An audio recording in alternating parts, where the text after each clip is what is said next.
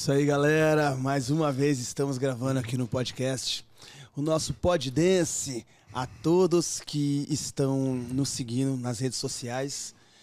É, hoje, com muito prazer, estou trazendo uma pessoa maravilhosa e vocês vão se ligar no nosso canal no YouTube, que é o Pod Dance Guilherme Cardoso. E dentro de tudo isso, é, trazer alguns convidados aqui, para mim, tem muita importância. E esse é mais um convidado no qual é referência na minha vida e que nós passamos muitas coisas juntos. Acompanhei esse, esse multi-artista por muitos e muitos anos. Às vezes eu sei muito mais da vida dele do que próprio ele mesmo. que aqui nos bastidores estávamos falando sobre isso. Mas primeiramente, é, eu queria dizer a todos que assim, a evolução sempre é um recomeço.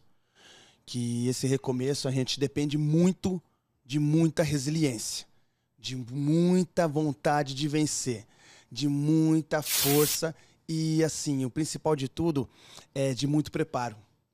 Não dá para você recomeçar sem você se preparar. E esse multiartista que eu trago aqui hoje chama-se Reginaldo Sama. Esquece, papai. Eu tô Esse no pod é desse. eu tô com o Guilherme Cardoso, rapaz, que satisfação, que coisa boa. É, em estar aqui hoje sentado com você, sendo entrevistado por um cara que, como você mesmo falou, às vezes ressalta e relembra coisas da minha vida que até eu já havia esquecido. Então, meu irmão, bom demais estar aqui com você, viu? Show de bola, show de bola. Reginaldo, é o seguinte, o que acontece, cara? É, eu, eu, vou falar para você o que o nosso pod dance está trazendo para o mundo do entretenimento. Às vezes as pessoas vê o nome Pod Dance, vê eu que, que trabalhei com a dança a maior parte da minha vida, né? É, e acha que vou chegar aqui para falar só de dança. O meu principal objetivo aqui não é só para os dançarinos e bailarinos, e sim para todos do mundo do entretenimento, para entender que a indústria do entretenimento hoje depende muito dos dançarinos e bailarinos. Entendeu? Como sempre dependeu. Só que hoje nós temos uma visibilidade que no qual a gente consegue monetizar cantores, monetizar produtos, monetizar programas de TV, entendeu? Monetizar é, produtores de, de evento, festa, casamento, debutante, tudo isso com as danças do dançarinos e bailarinos que a galera não dava tanta importância, achava sempre que a gente que nós éramos é, um coadjuvante dentro de um grande evento. Só que não. Hoje nós mostramos que nós somos os artistas principais dentro do evento. Entendeu? A dança, ela move muita, muito dinheiro no mundo. E nós precisamos entender isso, nos profissionalizar, nos preparar para a gente poder se planejar e agir com muita inteligência a todos os passos que a gente for tomar quando a gente for lançar alguma coisa. Esse planejamento de lançamento é muito importante. Hoje eu trago você aqui a gente contar um pouquinho sobre a sua trajetória, sobre da onde você veio, porque você é um multiartista, eu sei disso. Eu vivi com você muito tempo, sei da sua história. Mas às vezes as pessoas vê você hoje e acham que você começou hoje. Só que você tem uma trajetória maravilhosa e linda e começou muitos anos atrás. E não sei se vocês estão lembrados aí, os ouvintes, a galera do YouTube, não sei se vocês estão lembrados, mas esse cara foi o cara do Calcinha Preta. é, ele é um cara, ele é um coreógrafo bailarino do Calcinha Preta, onde lá também ele teve a oportunidade de cantar, no qual ele também cantava, lá no Calcinha Preta ele cantou também. Fala um pouquinho para mim sobre esse seu começo. Cara, é, a minha trajetória, ela, ela veio lá de Goianinha, ali divisa de município Goianinha e Tibau do Sul, num, num municípiozinho chamado Umari, distrito de Tibau do Sul, onde ali foi onde tudo começou. Eu fazia parte de um grupo de jovens, no qual eu liderava junto com um amigo meu, José Antônio. Se estiver assistindo aí, você vai lembrar do que eu vou falar agora, Zé Antônio. é, a gente liderava um grupo de, de jovens onde a gente tinha um coral na igreja, organizava o, os eventos de festa de padroeiro.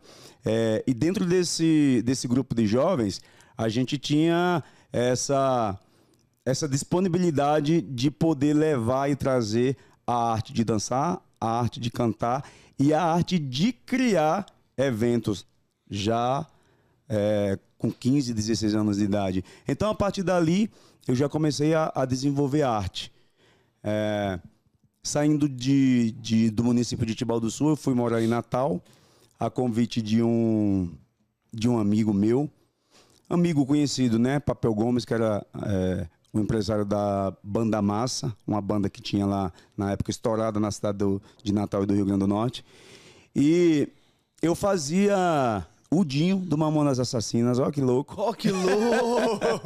Você já fazia lá? Eu já fazia lá. Olha isso. E olha como a vida é engraçada, porque daqui a pouquinho a gente vai falar sobre, sobre o, o, lance do musical do, do Mamonas, né? E aí eu fiz uma interpretação de Dinho num comício. Que junto legal. com essa banda massa e mais quatro amigos meus que, que fizeram os outros personagens do, do Mamonas, né? E aí eu fiz o Dinho, lembro como se fosse hoje, o Robocop gay de vestidinho pelo, pelo caloira. tava maravilhosa. É, tava maravilhosa. e, cara, você não tem ideia, Gui. Tinha mais de, acho que 15 mil pessoas nesse comício. Era um comício, assim, de, de comemoração de vitória do prefeito. E a banda massa foi tocar. E o prefeito abriu essa oportunidade para o grupo de jovens que era da, da comunidade Tibau do Sul. Sim. E aí eu subi para fazer Robocop gay. Cara, essa galera foi a loucura. Nossa! Foi a loucura. Senhora. Pirou, Mamonas Assassinato tava no auge. E aí veio o meu primeiro convite para trabalhar com a banda Massa. Sim. E aí eu fui para Natal e aí foi onde tudo começou. Eu já comecei cantando e, consequentemente, o dono viu os meus dotes de, de bailarino e já me colocou para dançar também junto com duas bailarinas que tinha na época na banda massa. E a partir dali, cara, eu comecei a estudar, eu comecei a, a trabalhar já na área e a, desde então não parei mais. Sensacional, sensacional. É, e assim, esse seu momento, ele já começou a dar um gatilho para quem você já ia ser aquele multiartista. Já estava ali já fazendo uma representação do, do, do Dinho, já dançando, é, automaticamente já sendo aquele grande artista, já você já estava trilhando já o seu caminho. Porque artista, na verdade, ele nasce artista, né? É, artista não vira artista, a gente nasce artista, é uma coisa que já está dentro do, do da, da, gente. É, é, interno já, é uma essência nossa. E isso aí você foi mostrando nesse seu, nessa sua trajetória. E diz para mim, como você chegou aqui em São Paulo? Cara, foi uma, uma história muito louca, porque assim, eu não. Eu não pensava em, em seguir a minha carreira de artista, né? Porque, primeiro, eu não tinha noção nenhuma do que era o mundo artístico. Eu gostava de fazer aquilo, de, de dançar, de cantar. Já interpretava, fazia peças também lá com a galera do grupo de, de jovens. Mas eu não pensava que fosse com isso que eu fosse ganhar minha vida. Aí quando eu fui para Natal, eu já tinha acabado meus estudos e eu comecei a fazer faculdade para jornalismo. Olha aí, uma parte que eu não sabia. Para jornalismo. Eu queria, eu queria trabalhar na frente das câmeras, mas não propriamente cantando, dançando, mas eu queria fazer jornalismo, era uma coisa que me interessava muito e eu comecei a fazer faculdade de jornalismo. Só que meus pais na época não tinham condições de pagar e eu mesmo pagava a minha faculdade com dinheiro que eu ganhava dos shows que eu fazia com as bandas. Sensacional. Então, é, nesse período de tempo, eu comecei a, a, faltar muito na faculdade pelas viagens que tinha. Eu fazia show de quinta, sexta, sábado e domingo. Na segunda-feira eu chegava completamente voando na sala de aula para acompanhar as matérias. Mas eu precisava trabalhar para poder pagar a minha faculdade. Seria, um, seria o seu sustento, né? Exatamente. Só que chegou uma época assim que, tipo, ou eu fazia faculdade ou eu trabalhava. E como meus pais não tinham condição de pagar a minha faculdade, eu decidi trancar a faculdade para continuar trabalhando e ter dinheiro. Eu digo, não, lá na frente eu faço. Só que a partir do momento que eu tranquei, as coisas só foram se abrindo porta, se abrindo porta. Logo em seguida você, que eu tranquei. Você direcionou para o universo que realmente você queria. Então ficou mais fácil de. Exatamente. O universo entender e começar a organizar as coisas para você. Exatamente. Mas a minha ideia, cara, era voltar. Eu só tranquei a faculdade. Eu queria voltar. queria voltar. A ideia era voltar. A ideia era juntar grana para voltar. Sim. E, tipo, seis meses depois que eu tranquei a minha faculdade, já veio uma audição pela Starbright, era uma, uma agência que levava shows para o mundo inteiro. E teve uma audição lá em Natal. E eu participei da audição, passei. Passei pra audição e era pra ir pro Japão. Eu falei, caramba, mano, não sei falar porra nenhuma japonês. Como é que eu vou fazer? Como que eu vou pro Japão, Como cara? que eu vou pro Japão? E eu também de fui, cara, pra uma audição onde tinha bailarinos técnicos em técnica de balé, de jazz contemporâneo. E eu que eu sabia, eu tinha muito pouco estudo. Mas se me jogasse um, um carimbó, eu dançasse. Se jogasse pra mim fazer uma pirueta, eu fazia mesmo sem técnica. Mesmo sem técnica. Sabe aquele cara usado que vai e convence? Ô, prazer, eu. prazer, eu. Fui. E os caras foram fazendo a audição. Eu consegui passar, graças a Deus. E viajei para o Japão, onde o contrato era de seis meses, que se renovou por mais seis, por mais seis, por mais seis. Eu acabei morando dois anos no Japão, eh, trabalhando e, consequentemente, estudando. Porque eu sempre fui um curioso, sempre quis aprender mais e mais. E, lá dentro em do Japão. viagem, quando você tá com a galera já que tem uma formação acadêmica da, da- da dança bem preparada, você já consegue já tá ali com o pessoal também já evoluindo Sim. automaticamente. Sim. Então fica mais, acaba ficando mais fácil. Porque assim, eu sempre, eu sempre falo assim, Regi, você é prova de viva disso. Nesse mesmo, nessa sua primeira viagem mesmo, você não tinha tanta técnica, mas é, a, gente- a todo momento a gente tinha uma semente. A todo momento. Se a gente andar em terras férteis, vai gerar bons frutos. Certeza. Não tem como. Se você ficar andando em terra infértil, não vai gerar bons frutos. Você não consegue evoluir na vida se você ficar andando com pessoas ruins. Andou com pessoa boa, você automaticamente você vai ser a próxima pessoa boa. Tem cinco pessoas boas, você é a, a- sexta, você vai ser a sexta pessoa boa. Tem cinco pessoas ricas, você é a sexta, você vai ser a, a próxima pessoa rica. Não tem como ser diferente. Porque o assunto, é, é, o progresso, a energia. Todo mundo fala que dinheiro é, é- dinheiro ele é, ele é da energia. E o sucesso, ele também é da energia. Entendeu? Então, assim, se você tá na energia com a pessoa, com as pessoas de sucesso, você terá sucesso também. E você sempre foi uma pessoa assim de com uma energia muito boa para isso. Você sempre teve próximo de pessoas que te levassem a um, a um passo a mais. Do nada aconteceu alguma coisa na sua vida, você tá, tava lá, Reginaldo lá. De repente, do nada, a gente fala do nada, mas assim, são, é, é o universo trazendo de volta o que você mandou pra ele. Porque você sempre manda energias positivas, você sempre tá disposto a estar nos lugares, a, a- a vivenciar aquele momento, entendeu? Então, assim, você foi pra essa viagem e já voltou uma outra pessoa. Continua aí pra nós. É disso que eu tô falando aí, Brasil. É exatamente isso, Gui. Então eu, eu voltei do Japão já com contrato para outras viagens que seria para a Europa, fui para a Itália pela mesma pela mesma agência, né? E tipo eu ia ficar oito meses, seis meses no Brasil. Eu já tinha um certo nome em Natal, Rio Grande do Norte, na área da dança, porque eu já tinha feito trabalhos com bandas é, assim super conhecidas dentro do- da, da cidade do Rio Grande de Natal e no estado do Rio Grande do Norte. Então, cara, eu voltei. Os amigos meus que foram trabalhar comigo no Japão dançando, voltaram foram viajar, foram conhecer não sei o quê. E eu voltei direto pros palcos. Eu não tirei férias, eu fui, fui dançar, fui trabalhar. E aí trabalhei até viajar, viajei novamente, fui para a Itália, fiquei um ano e oito meses na Itália trabalhando com dança também. E aí quando eu voltei da Itália, é, eu voltei também para ficar um certo período no Brasil e já voltar, já voltei com contrato assinado. E aí tinha um amigo meu, coreógrafo Marcelo Ravache, que eu acho que você até o conheceu. Sim, sim, sim. Ele era o coreógrafo na época da banda Calcinha Preta. Você fez a pergunta da banda Calcinha Da. Preta. E aí ele perguntou se eu não queria gravar o DVD 360 graus do Calcinha Preta que aconteceu na cidade de Recife, com a nossa saudosa Hebe Camargo, que fez a apresentação. Maravilhosa. Então, cara, eu digo, pô, vou, tô dentro. Vambora. Vambora. Claro. Como Ah, não? Eu cheguei de viagem, eu só larguei as minhas coisas em Natal e peguei um voo diretamente para São Paulo, porque a banda tava em turnê aqui em São Paulo. E aí eu vim já para assistir e pegar o show, porque o DVD seria gravado duas semanas depois. E eu tinha que pegar, tipo, 30 coreografias. Nossa, E não era qualquer coreografia. Não era. Era coreografia, tipo, era oito casais, ou era dez, se eu não me engano, no palco na Nossa. época. E era coreografias técnicas mesmo, que envolvia balé. Muito aéreo, muito contemporâneo, aéreo. pegadas com meninas É, Pesadas, as meninas não. não, As não- meninas grandes, As meninas velho. grandes, as meninas grandes. As meninas do Ó calcinha aqui de enorme. perna, ó. Ó, As pernonas. Ó os peitos aqui, a bunda, é o nome da 105 banda bu- calcinha preta. 105 de bundinha. Você é louco, as meninas tudo enorme, cara. Você é, moleque, louco. é. E aí- E você jogava as mulheres tudo pra cima. O quê, pai? E calcinha preta. Aí chegava aqui, não penso que era um show, não. Era três. Nossa. Era dois, três shows por noite. E aí eu caí pra dentro e fui ensaiando, fui pegando o show. Fizemos o DVD. Foi um sucesso o DVD. Logo em seguida eu tinha que voltar pra Itália. Aí o dono da banda falou: Eu não quero que você saia da banda, não. Eu digo, "Fe- não, foi um- o, trabalho foi um sucesso, sei que.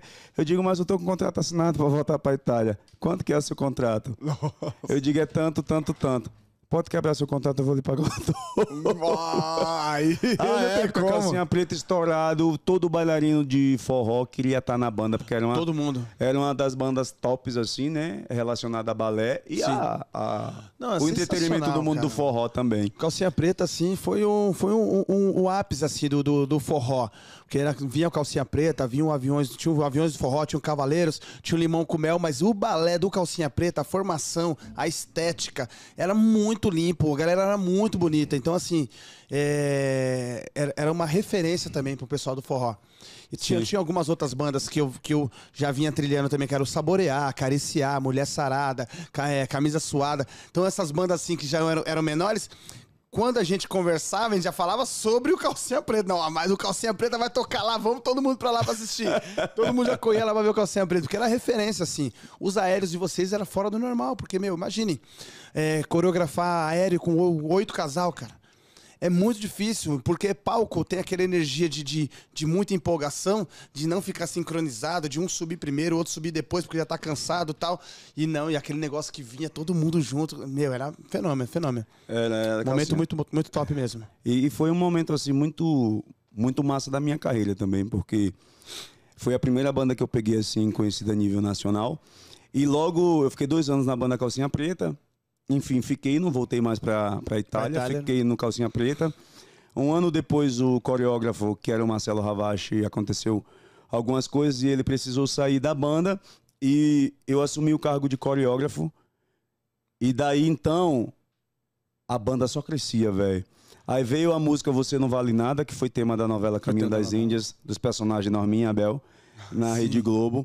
A banda na época também tinha uma, uma empresa juntamente com o Roberto Carlos Jogador. Então, cincou da, da empresa do Roberto Carlos junto com o Calcinha Preta, que ele, ele é um, era um jogador que rodava o mundo, Mundo, né? é, é- é jogador da Copa, né? Exatamente. Cincou com a música que explodiu no- na novela, Caminhos das Índias. Você não vale nada, mas eu gosto de você. Você não vale nada, mas eu gosto de Alô, você. Abel! Tomou muito leitinho da novinha. Muito leitinho, leitinho do Abel, bicho era, bicho era sonso, né? Oh, meu Deus do céu. Não, mas é, mas é, foi- foi, assim, foi um ápice mesmo da música, da banda. E aí Exato. vocês tiveram uma visibilidade muito grande. E aí aconteceu de vocês, os bailarinos, querer sair do, do calcinha, se saíram do calcinha, né? Todos juntos. No caso, aí vocês primeiro, vocês primeiro saíram na G Magazine, né?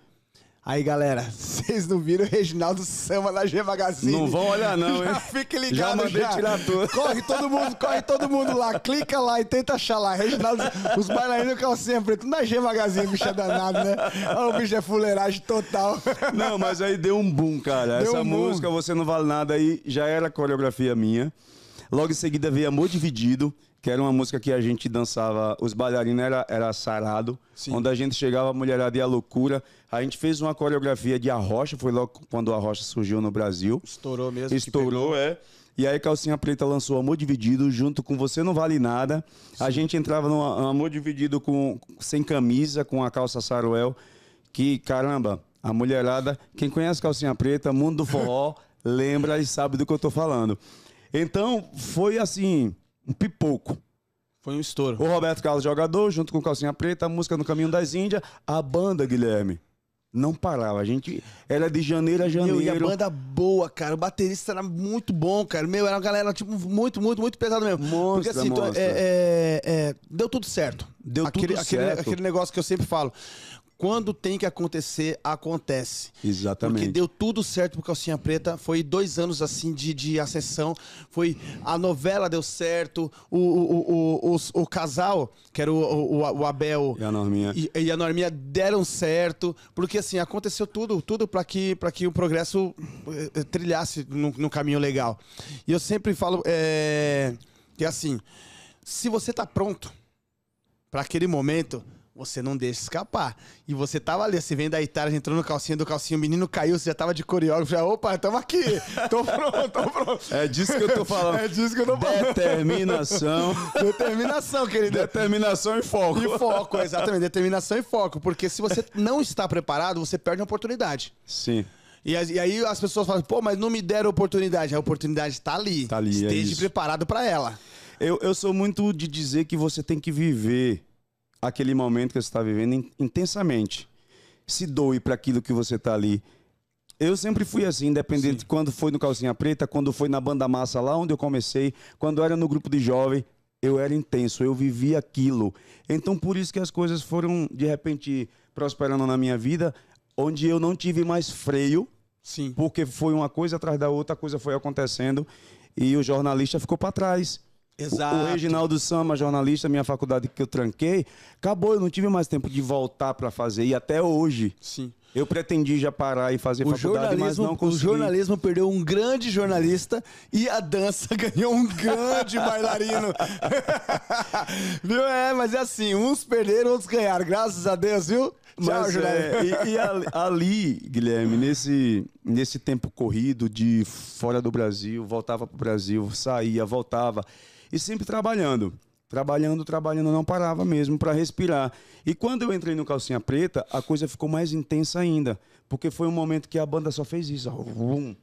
Então, com a, a, a música na, na novela e a empresa do Roberto Carlos com parceria com Calcinha Preta, a gente não parava, rodava o mundo todo. E assim, independente do, do- do nível que é, do nível que é a banda, quando a gente fala de banda de forró, banda sertanejo, é estrada. Você vai ter que entrar dentro do ônibus e seguir uma estrada. Não tem como. Não tem aeroporto em todas as cidades, onde não tem acesso direto a todos os lugares. Então é pegar a estrada, mas tem que gostar de estrada. O quê? Nossa. Irmão, tinha dia que a gente tirava o figurino assim dentro do roupeiro pra dançar. Parece que você tinha tirado um cadáver de cinco dias morto dentro do caixão. Podre. Fedia Podre, mijo do suor que, que né, ficava impregnado. E não Sim. tinha tempo de lavar, Não Leque. tinha tempo. Não Sim. tinha, não tinha. É, Era, você não tá entendendo. Uma vez a gente saiu de um show em Milão, na Itália, desceu direto, já tinha uma van esperando, fomos direto pro palco. A gente lavando o rosto assim com água gelada, tomando um energético, café quente, pra poder acordar e entrar em cena. Então, assim, não tinha vida. Foi, assim, calcinha preta, turnê nos Estados Unidos, na Europa, na África. Eh, aí voltava pro Brasil, show, programa de TV. A nossa vida era ônibus, hotel, é, avião e palco. Ônibus, hotel, avião e palco. Não tinha outra vida. E o, o Reginaldo cantor, que eu sempre gostei de cantar, não sobrou, não sobrou mais tempo. Entendi. E aí veio o convite da G Magazine para os bailarinos devido a, a música. e, e ao sucesso da, ao com, com- com as ao meninas. sucesso todo, da mundo com banda, todo mundo com o corpinho da coreografia, todo mundo. Exatamente. A gente fez um show aqui em São Paulo. Eu lembro como se fosse hoje o Clift, que era um dos, dos diretores da G Magazine. Ele ficou louco, falou com a produtora do Calcinha que queria os bailarinos. Quem tinha pousado um mês antes tinha sido o Tony Salles. Sim. E aí, na época, era só a galera Só a pancada galera de nome. fortuna. E aí, era uma oportunidade. Era um trabalho que, que ia agregar muito pra gente, né? Sim, sim, uma em visibilidade quatro- boa. A G É, Magazine tava em alta, né? Naquela Exatamente. época, né? Na época não época em existia alta. os nudes que tem hoje na internet, né? Não, hoje em Então- dia já estamos na internet, pô. Então era grana, era muita grana. É. E aí a gente aceitou. Éramos em quatro bailarinos, né? Um dos não aceitou porque a mãe dele era evangélica e fez um pedido pra ele não ir, ele não foi. Mas até hoje ele diz, mãe, eu me arrependo. Poxa Ju-. Juninho. Juninho. Mas daí a gente, a gente pousou os outros três. e a revista foi um sucesso de venda, graças a esgotou. Esgotou. Chegava no, no Brasil inteiro a gente rodando com calcinha preta. As minhas as minhas com a revista na É, mão. que o fã clube do Calcinha Preta abria, a gente fazendo show, a mina abria assim. A gente com o guarda-chuva aqui. Aí no final, o autógrafo pra mim, por favor, aí na bunda, no Como é dar autógrafo na, dar autógrafo na bunda do Aqui, Reginaldo ó, aqui? abria, não, abria a página assim, velho. Aqui, ó. Pode escrever o nome Reginaldo que cabe aqui. Não cabe, não. Eu posso passar um pouco porque não. Era só um R só, mas tá bom. Mas o pessoal gostou, o pessoal gostou. Bom, enfim, velho. Foi uma época assim. Você perguntou como que eu cheguei até São Paulo. Rapaz, mas foi, mas foi resenha pra chegar até São Paulo, hein? Foi resenha. E quando chegou, já chegou já com o pé no peito já. Foi resenha. Aí a gente já sabia já quem era Reginaldo, a gente aqui em São Paulo trabalhando bastante, que São Paulo também não para, cidade maluca. E assim, é, e a gente sempre depara com uma coisa que a gente fala assim, pô, vou desistir. E qual foi seu sabotador?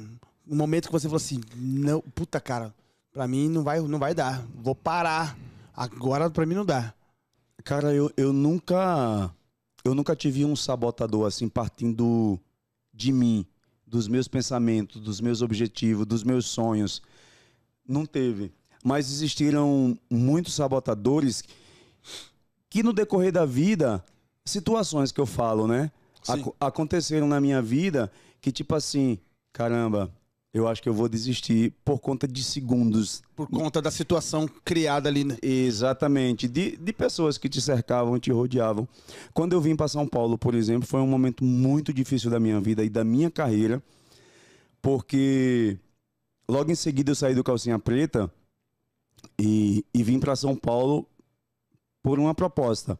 Tinha um empresário, a gente fez o lançamento da revista G, foi aqui em São Paulo, e a imprensa foi cobrir, né? o coquetel de lançamento da revista, TV Fama, tudo, e vários empresários.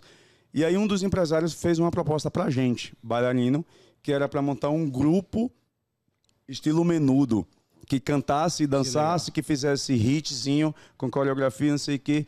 E como a gente tava no auge, muito programa de TV convidando a gente, banheira do, do Celso Pottioli, Sim. na- já era o Celso, né? Era o Celso. Piscina, na, no caso, era a piscina do Celso, fomos participando. A aí- piscina do Celso e banheiro do, Gugu, né? Exatamente. Então tinha algumas coisas já acontecendo na vida da gente e aí o cara foi, opa, vou pegar esses moleques e fazer. Aí fez uma proposta, a gente assinou. Um dos bailarinos não, não aceitou, continuou no calcinha, e um outro dos bailarinos veio comigo para São Paulo e a gente aceitou. Assinamos essa, essa proposta, esse contrato e viemos para São Paulo. Enfim, eu queria vir para São Paulo.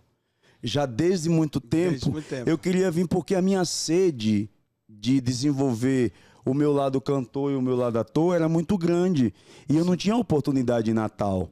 Eu não tinha oportunidade em outros lugares que eu estava, porque é, é, o meu tempo era muito voltado para o trabalho. E o meu, o meu consciente, o meu pensamento e a minha visão era chegar em São Paulo para mim poder me formar. Eu queria me formar é, em ator, eu queria tirar meu. Eu queria fazer faculdade de interpretação para cinema e TV. E eu queria fazer isso aqui em São Paulo. Aí vim para São Paulo, essa foi a deixa, né? Quando o cara fez a, a proposta. Aí eu vim, eu digo, é agora. Com essa proposta eu vou conseguir fazer tudo o que eu quero em São Paulo. Gui, você não tá entendendo.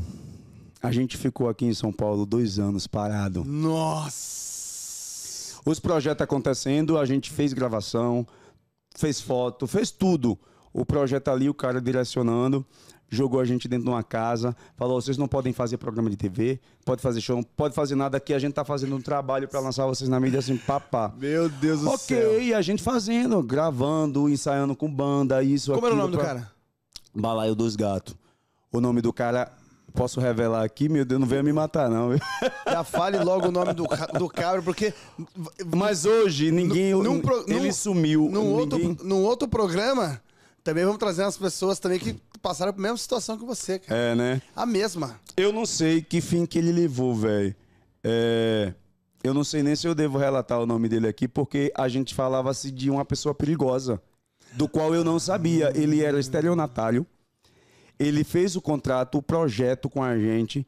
Ele captou investidores alto para investir no projeto. O projeto existia, só que o- a captação que ele arrecadava, ele investia em, em, em bens pra dele. ele, entendeu? Entendi. E a gente ali iludindo.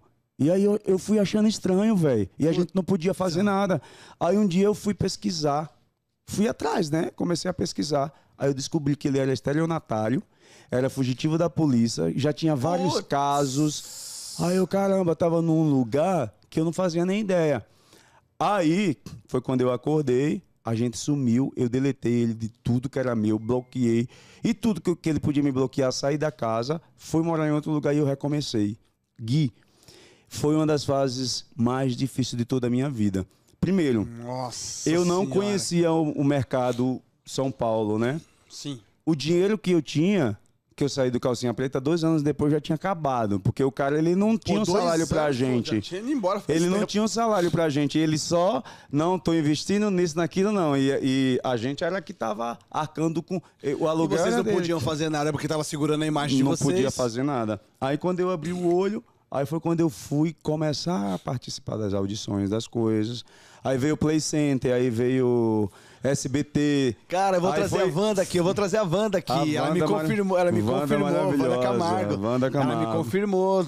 Depois do dia 12 de novembro aí, vou pegar uma data com ela, vai vir aqui contar também, com a- falar com a gente sobre isso. Pronto, meu primeiro contrato de trabalho foi com o Play Center na Noite dos Terror lá. Quem, Ah, quem não conhece o Play. Center, as Noites do Terror, Noites do né? Terror, 25 anos de, de Noites do Terror do Play Center. Exato. Com a coordenadora Wanda Camargo, aquela galera maravilhosa, Nani Cê é Azevedo, louco. o Deco. Beijão pra toda a Nossa, galera, todo pra mundo Wanda, lá, Nani, cara. Deco, Reinaldo, Natália. Natália, meu, tá a galera Pô, toda. toda a lá, galera mano. que fez Play Center foi, foi, assim, o meu recomeço. Você tava falando de recomeço. Exatamente. Foi o meu recomeço, foi nas Noites do Terror do, do E Play assim, cara, Center. você recomeça de uma forma, já começou na noite do Terror do Play Center, que era um sucesso em São Paulo. Vocês- meu Deus, é muito bom.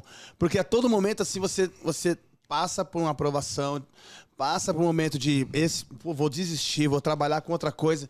E aí você consegue recomeçar, e você já consegue recomeçar em alto nível, porque o Play Center já era um, era um, um palco de visibilidade muito bom. Sim. né? E ali você já começou a trabalhar com, um- com entretenimento público. Não tinha muita técnica ali, não tinha técnica, mas só que o entretenimento público ali era muito bom, porque é, a resposta era imediata. Tudo que você fazia ali no Play Center, as meninas, ah, Exatamente. tinha fã-clube, já começou num lugar onde já tinha fã-clube, já tinha um monte de... Era a galera, uma É, era uma visibilidade muito grande, porque tinha Muito um público grande. muito grande, né? Exato. E aí eu, eu fiz contato também com o elenco, que, que tinha muito contato já no, na Já em área São artística Paulo, em São aí Paulo. todo mundo começou a direcionar você para algumas Exatamente. coisas. Aí eu comecei a me projetar. Aí saindo do Play Center, eu, eu já montei um outro projeto de canto, Sim. é, chamava Carta Nova, uma banda que eu montei. Foi meu primeiro trabalho como cantor solo, que muita gente não conhece. Ah, isso há Porque você não começou a cantar agora, né? Não. Isso já, acho que uns, uns 15 anos Uns 15 atrás. anos atrás. Mais ou menos. 15 anos atrás. Aí, Por cara, baixo. Por baixo. Aí, aí montei esse projeto, a- é, paralelo com o Play Center. Fui dando encaminhamento e não larguei a dança. Aí fui participar de um programa do SBT chamado Se Ela Dança Eu Danço, que era voltado Dança, para dança. Danço. Se Ela Dança Eu Danço. Sim. E aí fui até a semifinal. Dentro desse programa, um dos diretores gostou do, do meu trabalho e do moleque que participou comigo, o Eli. Eliseu Araújo, que hoje mora Eliseu, no conheço, México. conheço também Eliseu. Hoje mora no México, dá aula lá de, de zumba, tá... é, Que legal. O Eliseu tá no México, eu não sabia. Tá no México acho que, se não me engano, foi para os Estados Unidos tem umas duas semanas. Que da hora. É, muito legal. E aí eu fui pro SBT, para esse programa, que através desse programa, é, um dos diretores gostou do nosso trabalho e veio o convite para a gente participar do Cante Se Puder, que era um programa novo que estava indo pro ar com a filha do Silvio Santos, a Patrícia, Patrícia Bravanel. Bravanel. Aí fomos contratados, carteira assinada, salário fixo, glória, Oh, glória a Deus. que aqui em São Paulo era tão difícil. Você é doido, velho, pagar aluguel, comida. Mas no meio do caminho, de repente, O- apareceu a banda São Marco. A banda Samarco Eu também. tava lá na eu academia do Deco, na Vila Prudente, lá treinando. Aí, pô, chegou uma oportunidade aí de a gente fazer uma banda São Marco aí e tal, vai ser uma turnê for men. Eu falei, caraca, velho, só homem na, em banda baile? Como assim se um público feminino lá vai matar nós? Não, vamos lá, vamos lá. Mas é, quem vai coreografar? O Reginaldo, o Deco. Eu vou trazer um amigo nosso, o Reginaldo, que tava no Play Center. Traz ele. Que essa ponta já veio do Play Já Center, veio do que Play o Deco Center. trabalhava comigo. Exatamente. De repente Exatamente. aparece Reginaldo na banda São Marco. Um abração aí pro Marcão. Dona Eliana. Dona Eliana. Gal- galera maravilhosa da banda São Marco. Family, family, família. Ah, família. Fizemos essa temporada que foi um sucesso, a banda Forman, que é a, a turnê Forman, assim, que era só bailarinos homens. Hoje nós colocávamos a gaiola no palco, a gente fazia... o show era pancada A gente né, fazia velho? um away, cara. Era, era eu, você, Deco, Fabinho e... Pena que não tem imagem pra você mostrar aqui no Não podcast. né? tem mais, cara. Puta, mas eu vou, mas eu vou, vou, vou, vou colocar no canal no YouTube aí uma abertura nossa que nós fazíamos da gaiola. Eu tenho esse vídeo aí, eu tenho esse vídeo. Eu vou colocar no meu canal no YouTube aí pra lembrar e eu marco vocês todos lá. Que Só foi pra muito galera bom. entender, era uma gaiola, mas não tinha nenhum pássaro, viu? Era um bando de. de- Era um bando de homem. Era um bando de ogro, seminu. Seminu. um monte de homem seminu subindo na gaiola lá, que meu Deus do céu, as mulheradas gritando que nem as loucas. que foi onde, onde a gente se aproximou Foi onde mais, nós nos aproximamos. E assim, eu vim do Axé, é, por muitos anos trabalhava com entretenimento, envolvendo animação, axé, tudo isso. E eu não tinha técnica né, com base no jazz. Foi onde você trouxe na coreografia e já nos começou a dar aula nisso aí. E alongar, chegava, pegava nós cedo, e alongava, esticava a perna, e era um aueiro, uma choradeira danada. E acabando com a gente, senão a gente ia dar pirueta, for, ah, ter uma base para uma pirueta, montar uma quinta, que é um, para possivelmente ter uma base legal. E aí a gente começou a, a nos entender um pouco mais com a parte técnica da dança, que o Reginaldo que trouxe essa luz pra gente aí, que a gente queria saber só de bagunça, só de fuleiragem, só de porto seguro, a gente queria saber. aí a gente começou já a estudar um pouco mais referente a isso. Foi aonde, graças a essa oportunidade aí que eu conheci o Reginaldo, eu en- eu entrei num musical que foi o Sampa, no Terra da Garoa. Foi maravilhoso também, que era um espetáculo muito bom. Também tinha um registro na carteira que pra gente. Isso aí era um, um marco na nossa carreira, de ser registrado com, com a nossa dança. Cara, A dança é muito difícil. Quem vive de dança sabe no Brasil que é muito difícil. Então, quando você pegava um, um trabalho com todos os direitos, carteira assinada, salário fixo, pô, era uma, um- uma benção, né? Na Era vida uma do benção, bailarino. porque assim, o, o, o sistema nos educou dessa forma, no qual nós tínhamos que ser CLT, nós tínhamos que estar atrás de 13 terceiro, estar atrás de, de, de férias, todos esses direitos, assim. E a gente não, tinha, a gente não, não, não tínhamos uma cabeça de empreendedor. Porque é, eu falei no, no, no- no primeiro podcast, eu, eu falo sobre isso, eu falo sobre nós somos uma empresa. A todo momento a gente é, tem que cuidar da nossa empresa, que somos nós, nosso corpo, a nossa dança, entendeu? Nós abrimos um, um, um MEI, ou então um ME, nós abrimos, a gente emite nota. Então, cara, nós somos uma empresa. E, a gente se preocupava em ter uma, um- uma carteira assinada, mesmo sendo uma empresa. Era muito louco isso, né? Porque, porque nós somos educados assim, o sistema colocou que a gente fosse assim. E hoje a gente se entendeu que a gente consegue ganhar muito mais sem depender de, de, de registro nenhum em carteira. Porque nós somos uma empresa no qual é, movimenta muito dinheiro na indústria do entretenimento. Então, assim, quando, quando as pessoas começaram a virar essa chavinha na cabeça, a gente começou a, a, a- ver os eventos de uma outra forma e até mesmo é, precificar quanto custa o meu trabalho, quanto custa eu montar uma coreografia, quanto custa a minha presença nesse trabalho, entendeu? Então isso aí a gente começou a se entender um pouco mais e fazer a galera entender. E, e é uma luta constante, porque nem todo mundo ainda entendeu. Mas a gente, é uma luta constante. Eu fico batendo muito na tecla, como as pessoas novas estão começando. Saiba cobrar, saiba como cobra, saiba se apresentar, saiba montar um bom material para você apresentar. Entendeu? Porque às vezes você, você é precificado pelo material que você envia. Se o material for uma porcaria, eu não vou te pagar nada. Exatamente. Entendeu? Por mais que, ah, mas eu sou um ótimo artista. Pô, mas isso aí que você me apresentou, entendeu? Seu currículo é ótimo, mas sua apresentação é péssima. Então se prepare, prepare bem uma apresentação, mande um media kit, um press release, entendeu? As pessoas têm que saber montar uma apresentação legal.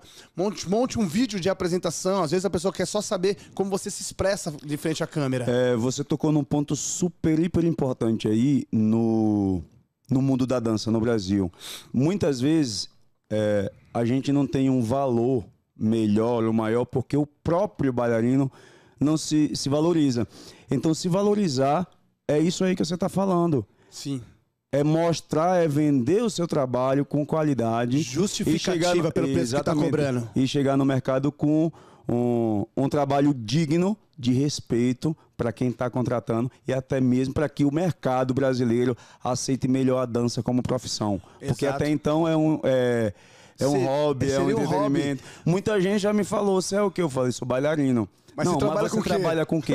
Eu trabalho com dança, eu vivo de dança. Então é o meu trabalho, é uma profissão. Cara, eu, eu, e a eu, gente precisa muito bater nessa tecla e lutar por isso. Porque... Eu acabei soltando, eu, eu soltei alguns cachês no pessoal que tá ganhando hum. hoje, até mesmo com, com o TikTok, com o Reels, é, com, com, com o pessoal no YouTube. E a galera não acredita, cara. Pô, você tá ganhando isso dançando.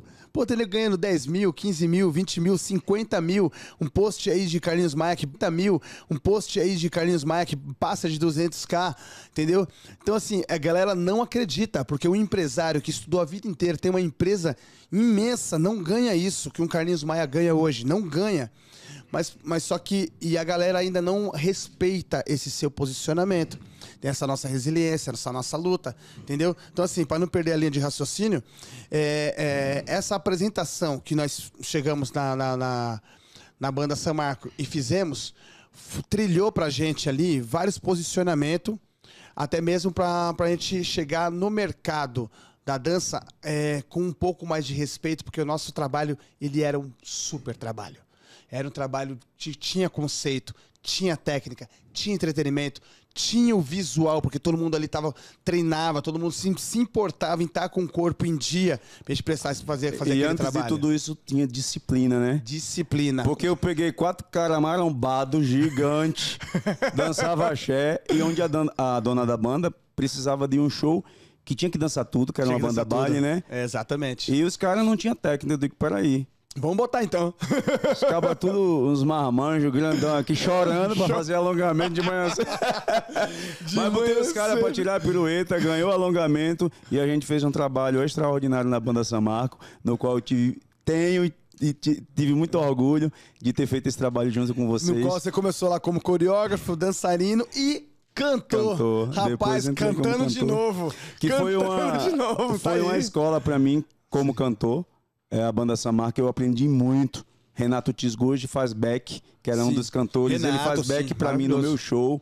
E pô, eu agradeço muito o Renato. Assim, foi uma oportunidade que a banda Samarco me deu como cantor. Foi uma escola onde eu aprendi muito. E principalmente com o Renato. Ele me Montei deu muito toque. Pro Renato. Montei treino pro Renato. Pô, e hoje o Renato oh. Tisco faz back pra mim nos meus shows. Bicho, eu... Você fica, você fica orgulhoso Isso de ver é doido. Aquilo, né? Isso é, é de uma grandeza, assim, pra um artista, né? Sim, eu, eu, não tenho nem palavras pra agradecer. Eu agradeço o Renato toda a vida. Bicho, vem pra cá, fica do meu lado. Canta uma música. Ele... Ô, oh, mano, o show é seu, vai lá. Bicho fica cheio de vergonha. Renato Tisco, ele, ele é, é foda. Ele é parceiro, é parceiro Então, sim. cara, na banda Samarco, é, paralelamente, como eu tava falando, Cante Se Puder com a Patrícia Bravanel, e ao mesmo tempo se abriu uma oportunidade de eu participar de, de uma companhia de dança no interior de São Paulo, americana, da Twist Dança Movimento e Arte, que é dirigida pela Eliana Favarelli, uma grande bailarina que faz um trabalho incrível Cara, com a dança dentro que, da cidade de Que maravilhosa, de que americana. linha, que linha, velho. Meu Deus do céu, eu vi um vídeo que você fez um duo com ela, mas que linha, ela é perfeita. Parabéns, parabéns. eu não, é... não a conheço pessoalmente, mas já dou meus parabéns pra ela, que ela é Eu sou parceiro já dela, vai fazer 12 anos que a gente desenvolve esse trabalho junto. E é uma das pessoas na qual eu me inspiro e me faz acreditar cada vez mais que é possível viver de arte no Brasil. Porque o que ah, Eliana Favarelli faz dentro da cidade americana interior de São Paulo é gigantesco. Na escola de dança dela e com a, a companhia de dança dela. E dentro desse, desse tempo aí, entre São Marco e SBT, eu fazia mais esse trabalho paralelo com danças contemporâneas com a Eliana Favarelli, onde nós tivemos a oportunidade de viajar o mundo, competindo em grandes festivais internacional. Já viajamos para mais de 30 países. E, essas, e, e, a base e a base você ter essa resistência foi aquela época do calcinha preta, Exatamente. né? Exatamente. Onde você não tinha tempo nem para tomar banho. Exatamente. Se você passou por aquilo, querido, tudo isso aí você fazia rindo. Exatamente. E graças a Deus conquistamos aí não sei nem a quantidade de prêmios internacionais em grandes festivais. E hoje vocês, a Eliana Favarelli faz, faz parte da Federação de Dança Internacional e eu tenho muito orgulho disso. Beijão, Eliana Favarelli. Eu sei que ela vai estar tá assistindo o podcast. nós vamos enviar para ela. de dança. falando de dança. então, parabéns pelo trabalho que você faz com a dança e parabéns pela disciplina e pelo tempo de trabalho. Obrigado por eu fazer parte uma, da sua uma história. Uma palminha para ela, uma palminha para ela. Maravilhosa. Mas, Reginaldo Sama, você também, né? Você não, não fica por baixo porque você... Você não erra em parceira, né? Suas partners né, são, são maravilhosas. E nesse momento quero que você fale sobre uma mulher incrível, muito boa, uma russa maravilhosa. Você tá louco, cara. Foi uma das mulheres que, de, de, dança, de casal, uma das, das melhores que eu, que, eu, que eu assisti dançando. Fala um pouco sobre sua parceira de vida, Lola. Pô, Lola Melnik. Lola é uma russa bailarina, apresentadora, cantora que muita gente não conhece as facetas do artista, né? É, eu conheço as, a Lola, é minha amiga pessoal, é madrinha de casamento, do meu casamento com a Azul. Então, assim, eu conheço a fundo e sei as qualidades que a Lola tem. Ela foi uma das, das parceiras que eu nem a conhecia, mas eu já é, admirava, admirava ela através da televisão, né? Assistia os vídeos dela na TV, assistia os vídeos dela no YouTube. E era uma pessoa que me chamava muita atenção dançando. Porque eu sempre fui de observar e estudar pessoas com técnica que era para mim poder absorver cada vez mais. Para você pegar a técnica da pessoa. Exatamente. exatamente. Então eu estudava pessoas e a Lula era uma das pessoas que me chamava muita atenção dançando. Até que ela era jurada do programa Se Ela Dança Eu Danço e ela passou a trabalhar comigo no programa Cante Se Puder. Eu fazia assistente de palco e ela era uma da, das juradas do programa também. Certo. E aí ali a gente formou uma parceria e uma amizade que dura até hoje. E a gente nunca saiu para fazer trabalhos profissionais, isso ou aquilo, mas sempre fizemos uma ou outra apresentação na televisão, no SBT, e sempre que a gente pode, a gente se junta para matar a vontade de dançar e aí mesmo. Sai fogo, porque E aí sai fogo, porque a gente não ensaia muito, não tem tempo, mas quando a gente se conecta para dançar, Sim. parece que a gente já ensaiou a, a vida toda, a vida toda entendeu? Então é, é química mesmo que, que bateu na dança. Adoro estar com a Lula, adoro dançar com ela e ela me ensina muito até hoje. Ah, Inclusive, é ela bravo. foi no ensaio da banda Samar. Foi, foi batendo com a gente. Batendo com a moça na Meu perna de você. Vai, vai, vai, alonga, mas você tá louco, você vai acabar com a minha perna. ela Lola foi lá no... que minha querida. Lola, um grande beijo, Beijão, Lola. te admiro muito. Maravilhosa também, outra danada.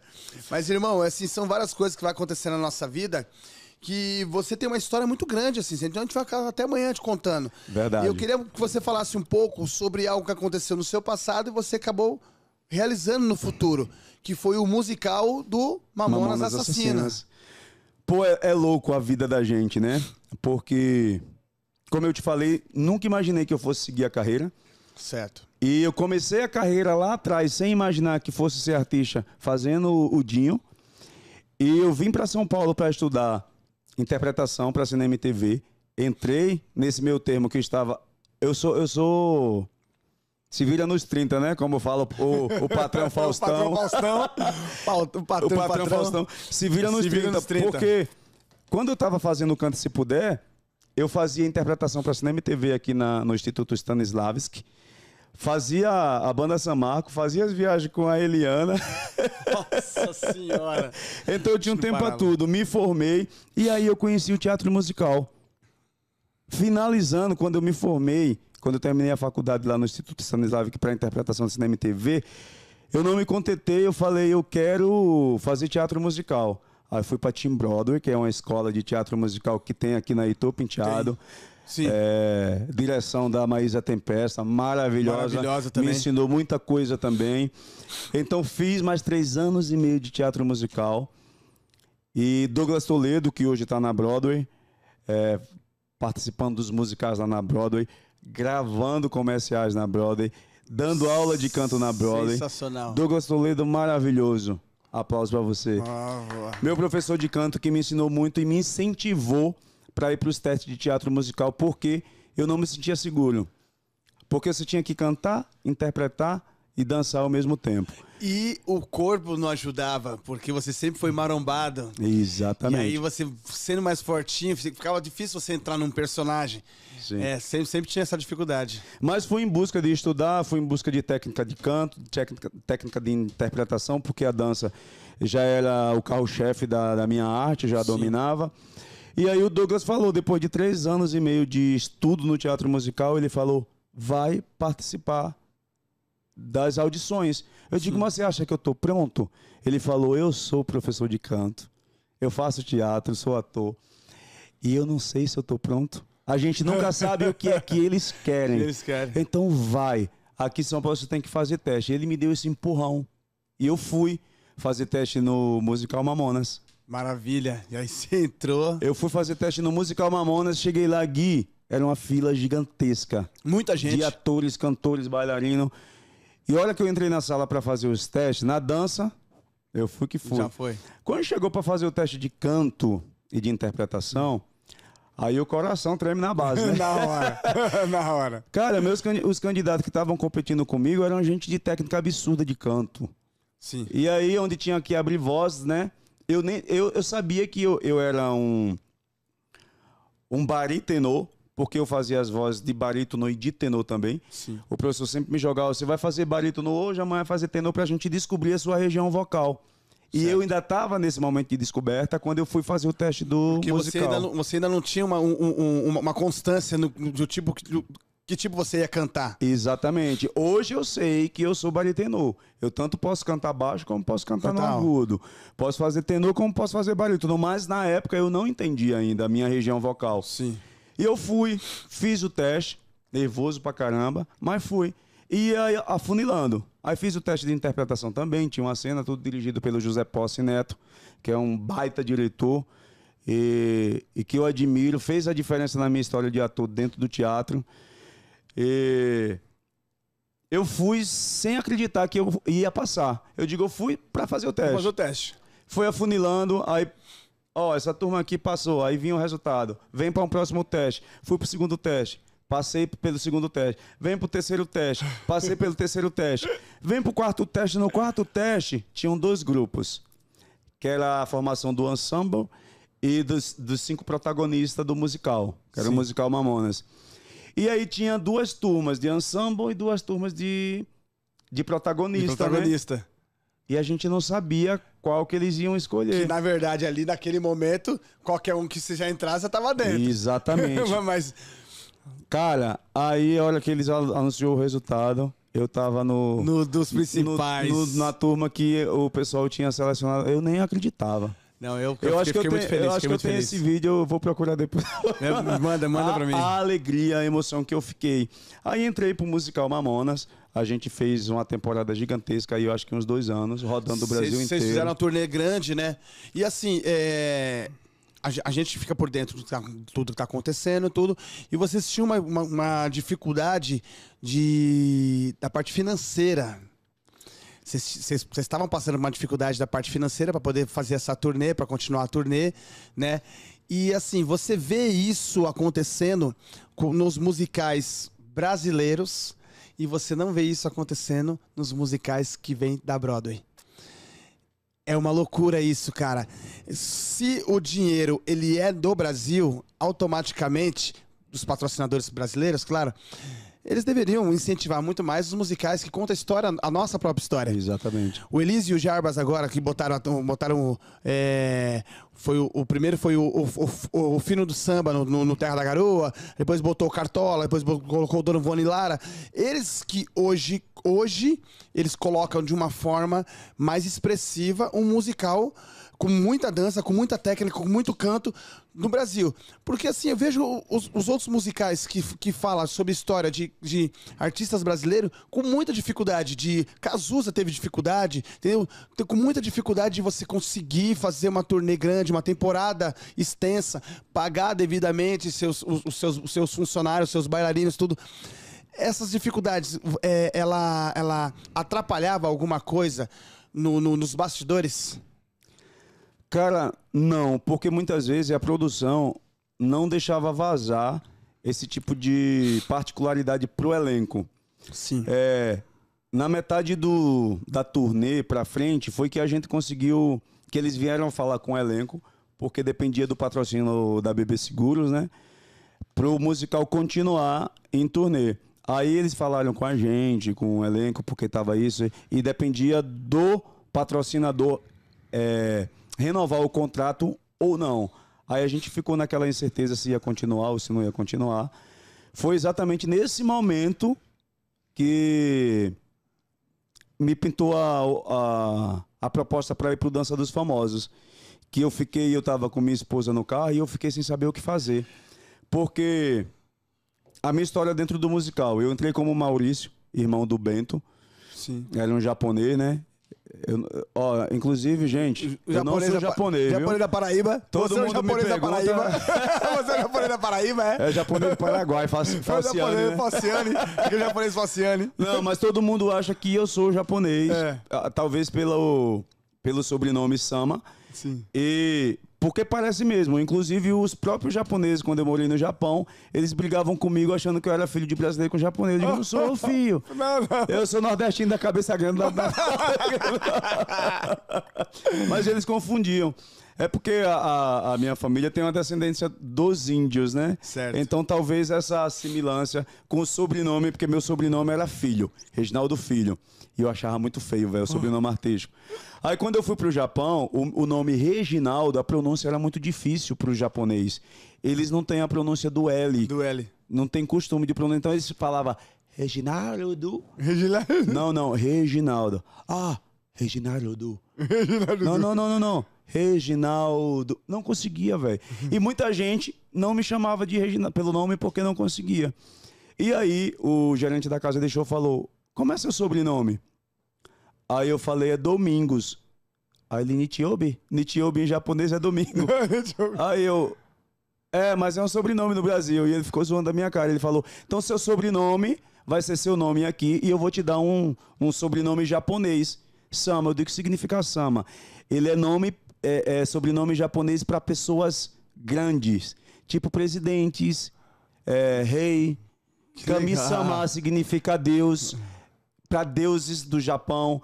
Aí eu falei, pô, gostei desse nome. aí, Gostei então. aí. É, vou levar pra minha vida, E aí eu trouxe pra minha vida o sobrenome Sama e ficou Reginaldo Sama. Por isso que eu adotei esse sobrenome artístico Sensacional. quando eu morei no Japão. Mas não sou japonês, tá? E aí ficou o Reginaldo Mas Sama. eu amo a cultura japonesa, amo o Japão. E ficou Reginaldo Sama, meu nome artístico.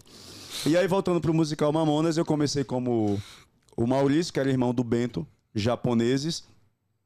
E o Yuji fazia o, o Bento. O Bento, isso.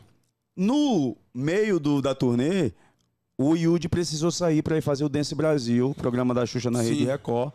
E eu já fazia o plot do Yudi, que o diretor tinha me dado. Aprenda o plot do Yudi, porque se alguma vez ele precisar faltar, você entra e faz. Eu tinha Certo. feito por duas vezes, mais ou menos. Quando o Yudi saiu de imediato, ele me deu o papel principal. E aí eu passei a ser já no meu primeiro musical um dos protagonistas que fez o, o Bento Rinotto. Muito obrigado, José Posse Neto. Eu levo Maravilha. essa lembrança no meu coração pro resto da minha vida. E eu aprendi muito também. Porque só tinha fera do só tinha teatro fera, ali. só tinha fera. Só tinha fera. Todo mundo ali mandava muito bem, todo mundo Exatamente. muito desenrolado, todo mundo com uma carreira muito boa. É aquele Exatamente. lance da semente que eu falei pra você, ande com pessoas boas, vai se tornar bom. Não tem, não tem outra alternativa. exatamente. E ali a galera era muito boa. E aí você tocou no assunto que a gente ia chegar, foi a parte de o convite pro Dança, Dança dos, Famosos. Exatamente. Aí eu já tinha assumido o personagem Bento. O musical tava ainda rodando o Brasil inteiro, fazendo turnê. E quando a gente voltou para São Paulo, veio essa dúvida se o, o, o, o BB Seguros ia renovar o contrato de, de patrocínio ou não. E aí eles iam dar a resposta pra gente. E a gente não sabia. Aí veio o lance da dança dos famosos. Aí eu falei, e agora? O que E é que eu agora? faço? Uma pancada. Aí, bicho, não tinha sub pra fazer o Bento. O Bento. Porque eu já era o sub do Yudi. Putz. Então eu já tinha substituído E Yudi. vocês, tra- e vocês trabalharam sem swinger, né? Vocês não tinham swing. Tinha um swinger, só que o swinger, ele não tinha nenhum traço japonês. Era o da Vitória, o cara parecia só pra um- cobrir o- Era mais europeu, todo branquinho, galeguinho. Então não tinha. Eu Não, fazia não. o sub do Yuji. Então, eu, eu quando o Yuji saiu, não tinha mais sub. Puta Era eu e eu pra fazer o Bento. E na semana seguinte ainda tinha mais uns 15 dias de espetáculo pra poder finalizar a turnê. Sim. Aí o Posse tinha me dado essa oportunidade de fazer um dos protagonistas, de fazer o Bento. Eu digo, não, velho, meu primeiro musical, eu não vou fazer essa desfeita com o diretor, apesar de ser um baita de um convite para participar da dança dos famosos e aquilo, eu não fui. Aí eu falei pra produção, contei a, a situação e agradeci, não fui. Guilherme, acho que foi duas horas depois que eu desliguei o telefone dizendo que não ia, a produção do musical ligou dizendo, ó, o musical não vai mais continuar. o musical não vai continuar porque o Bebê Seguro não renovou. Eu lembro como se fosse hoje. Aí a Azul, minha esposa, tava do meu lado dentro do carro. Aí eu falei, e agora? O que é que eu faço? Perdi o contrato com a Globo. Aí ela falou, liga pra Liga Globo. e pra. Globo de novo, querido. Você não sabia se ligar pra Globo ou se correr pro viaduto do chá pra pular de cabeça. Eu vou pular de cabeça no viaduto do chá. Não é possível, meu Deus Aí do céu. eu liguei imediatamente. Alá abençoou. Allah abençoa. E aí o cara falou: não, corre pra Globo então, agora. Sim. Manda o material agora que você tiver assim, assim, assado. Eu mandei. Inclusive o vídeo que eu mandei dançando foi uma salsa com a Lola. Nossa, que maravilhosa. Mandei. E aí eles viram o vídeo, venham pra cá, prepara o teste. Aí fui, fiz o teste. Passei, graças a Deus. Você fez o teste e foi embora. Eu cheguei lá dois dias depois. Entrei na sala. Pra fazer o teste também? Não, não, cheguei lá pra receber o convite.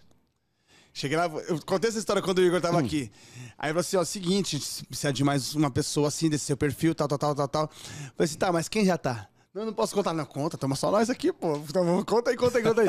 Não, é o seguinte, quem já tá é o Reginaldo, mas ele sabe, não, não conta porque eu ainda não contei pra ele. Você não lembra que eu saí da sala e te liguei? Você tava assim, como assim eu tô? Você tá porque eu tava na Eu sala. lembro, eu lembro.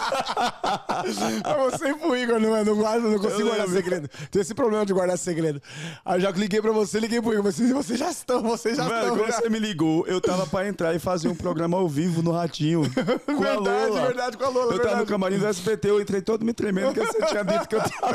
Você, você passou, mas. Não, eu falei assim, não, mas você tá brincando. Eu disse, não, é sério mesmo, pô. Você passou. Acabei de falar com eles aqui. Você tá dentro, você, que você, o Igor tá dentro, você, quem mais? Aí foi meu, sensacional, porque assim, deu tudo certo pra você também no dança, cara. Porque você teve a, é, a facilidade de se abdicar nas coisas que você estava fazendo paralela aqui fora. Você não tinha nenhum contrato que te prendia em nada.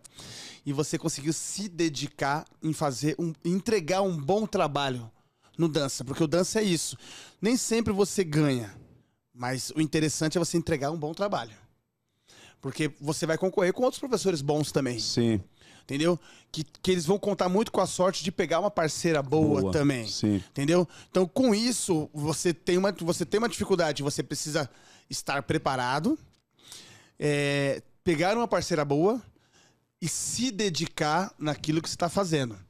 Entendeu? E você teve essa facilidade que você conseguiu ir pro Rio, porque antigamente era uma semana no Rio, outra aqui. Sim. Uma semana no Rio, outra aqui. Agora é só aqui. Agora tá mais, tá mais fácil agora. Agora tá em casa. Agora tá em casa, agora está em casa. Agora, agora, agora você não vai ganhar mais. Pô, também, agora você, pelo amor de Deus, agora que ficou mais fácil, você passar uma semana lá, outra aqui, eu acompanhei a trajetória também. Que eu tava ali fazendo Dig Dong, show dos famosos. Aonde eu, eu tive essa dificuldade de, de, de não entrar, porque eu não me via preparado. Eu conversei com vocês sobre isso. Eu lembro. Não me via preparado de entregar um bom trabalho. E eu tava muito bem com o Silvio Legruber. Um abraço, meu rei. Abração. Que eu Gente tava... boníssima, Silvão. Pô, Silvão, amo o Tamo Silvão, junto. amo. Eu tava já, eu fiz Coca-Cola com ele, Ding Dong, Truque VIP, shows famosos. Eu tava vindo fazendo tudo com ele. Então não tinha por que eu sair de tudo pra, Pra fazer. pra arriscar. E ele foi muito honesto comigo. Ele falou assim: é um risco, porque se você não for bem como você po- imaginou, pode ser que você nem volte a fazer os quadros, como aconteceu com muitos. Sim, Entendeu? Você faz o dance e não faz mais quadros. sim. Entendeu? Então falei assim: não, vou continuar aqui, meu, vida que segue, a galera vai fazer. Você, você mandou muito bem. E assim, tem uma imagem que não me sai da cabeça. Foi quando você fez uma panqueca com a Maria Joana. Você pegou ela aqui, ó, no aéreo, nas costas. Eu falei, que que é isso? Que- Pelo amor de Deus! Entrega o carro pra esse cara, que esse cara enlouqueceu. Eu, cara, mas assim, é, você, você, você entregou o que você sabia fazer. E, e, chegou pra gente como telespectador. Entendeu? E foi um orgulho pra mim, e garanto pra todas as pessoas que te conhecia, pela sua trajetória, conhecer tudo que você passou, vários recomeços que você passou, você está ali no horário nobre, nosso patrão Faustão, entregando um puta de um produto que era a sua melhor fase da dança. Você estava com seu corpo incrível, você estava com sua imagem incrível, a sua dança estava incrível, com uma parceira incrível. Você estava na Globo, no melhor horário que tinha na Globo, entregando o seu melhor. Cara, é uma coisa que você não conseguia imaginar. Quando você tava lá, lá atrás, na banda massa, numa sofrência. Cara, como que eu vou chegar ali? E é muito louco, porque foi com a dança. Foi com a dança. Você tá falando, eu tô arrepiando. É, e, e- e- mas é, é muito sério, porque, cara, a gente, a gente, a gente chega num, num, num- num patamar na nossa vida que a gente consegue mensurar o que a gente vai fazer. Sim. Mas isso que aconteceu com você era difícil mensurar. Porque todo mundo viu você entrando no Dança dos Famosos. Eu sempre eu falei, ele vai dar show. Mas eu não conseguia imaginar se você ia ganhar ou não. Porque você entrou também com outros concorrentes fortes. Sim. Com outros concorrentes bons também. Sim. Entendeu? Então, assim, foi dois anos que você ganhou consecutivo. Cara, esse cara foi bicampeão do Dança dos Famosos. Bicho, ele levou dois carros pra casa. Pelo amor de Deus, só não ganhou o terceiro. Só não ganhou o terceiro porque não, não deu. Porque você, não, se a gente desse. Mas foi finalista do terceiro também, não foi finalista, não foi? Eu fui, eu fiz quatro anos no Dança dos Famosos. Fui cam- campeão em duas temporadas, né? Sim. E fiquei em terceiro lugar em uma outra, que foi com a Dani Calabresa. Calabresa. E fui finalista com a semifinalista com a Regiane Alves. Cara, como você chegou a aparecer na metade do dança e levou o título dos caras? Os caras ficam meio chateados, hein? Pô, os caras ficam meio chateados. Você apareceu. Como surgiu isso na sua vida? Como, como, como? O que aconteceu? Cara, é... é, Foi a segunda vez que eu fui campeão, foi com a Lucy Ramos, maravilhosa. Fez Maravilhosa, um trabalho Lucy. incrível com o Léo Santos, que é professor também. Sim. Inclusive, eu quero mandar um abraço para todos os professores que, que fizeram Dança dos Famosos junto comigo. São caras altamente profissionais. Meu, Marcos altamente Lobo. gente boa. Marcos Lobo, Bilisco, Elias, Igor Maximiliano. Diego, Igor, Igor Maximiliano, eh, Ricardo Speixite. Caramba, que... Você fez do, ano do, do Navarro, do Norton? Você fez. Daniel Navarro, Daniel Norton. Gente boníssima, parceiraço, todo mundo muito gruvado assim. Tudo, tá ligado? boa. E profissionais de alto nível assim. Todo mundo. Então, pra mim que participei é, quatro anos consecutivos com essa galera fera aí de professores e com muita gente boa é, dos famosos que participou, pra mim, eu me sinto lisonjeadíssimo de ter feito é, quatro anos no dança e ter sido bicampeão, semifinalista e finalista. Pra mim foi uma trajetória incrível, do qual eu só tenho a agradecer a Deus, a toda a galera do, da produção do Dança, dos famosos, da galera da Rede Globo lá, que, que faz um trabalho incrível no quadro e que deixa a gente super à vontade para poder desenvolver o nosso trabalho quanto artista. Então, eu, como professor, digo para você, Guilherme, que foi uma experiência que mais me ensinou do que eu ensinei. Porque, porque, é, Porque muito- é- é muito na louco. vida da gente, velho, é novo. E o Exato. Dança dos Famosos nunca tinha feito. É um programa ao vivo que você pega pessoas que não dançam do zero. Você pega do zero dentro de uma semana, que não é uma semana, são cinco dias de ensaio. E eu vejo que pra homem é mais fazer aquele difícil. show ao vivo, no programa ao vivo. No programa ao vivo, você tem que dar um puta de um show e você, e você não pode ser o protagonista do show. Não. Você Ai. tem que ter o autocontrole de, de controlar a situação. E conduzir sempre artista à frente. Exato. É uma Tinha loucura. dia de eu estar tão nervoso ou até mais do que o próprio artista. Mas eu não poderia demonstrar isso pro artista, porque eu sou o professor. Exato. Eu tô ali na função de líder, então eu tenho que dar suporte para ele, porque eu domino a técnica. Eu su- sou o professor. E o suporte que a Globo E o artista nos- não. o suporte que a Globo nos dá é muito bom, cara. E é tipo assim também, Guilherme. O artista, ele pode errar. Sim, O professor não. Como Não, é que ele é professor. errar? Como o professor é que vai você- E é um programa ao vivo, a galera eu acho que talvez não tenha noção da responsabilidade que é estar ali num programa como o Domingão no Faustão, transmitido para mais de olhando, 68 com o países ao vivo. Entendeu? Então é uma responsabilidade muito grande. É, e a gente tem que fazer esse show que a cada semana mudava o ritmo com uma pessoa que não sabe dançar, do zero. Então eu aprendi muito como pessoa, como artista. é, Passo doble, Oxford, salsa. Pô, cara, com uma pessoa que não sabe dançar. Em uma semana você fazer a pessoa fazer um espetáculo. E, em vo- cena. e você tem que ser meio que psiquiatra, sabe? Entender o que que passa na cabeça da pessoa para a partir de então você começar a ensinar ela. Porque você não tem tempo. Não é que você tá pegando uma pessoa que já dança Sim. e você vai, ah, a pessoa já domina, já tem a técnica, isso aqui não. Não, você tem que tirar o melhor que aquela pessoa tem para te dar.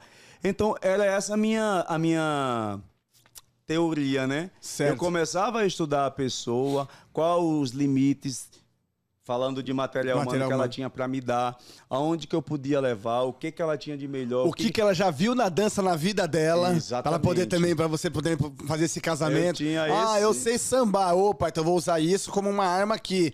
Ah, eu sei Exatamente. dança, fazer um quadradinho. Opa, já vou usar no funk ali. Exatamente. Vocês têm que estudar essa. É, é bem- então bem- eu bem tentava complicado. tirar dentro das minhas coreografias sempre o que a pessoa tinha de melhor para me oferecer. Lógico Sim. que dentro da minha técnica, dentro do- da minha forma de conduzir e dentro da minha forma de construir a minha história coreográfica dentro da música que o pessoal me dava para desenvolver o trabalho.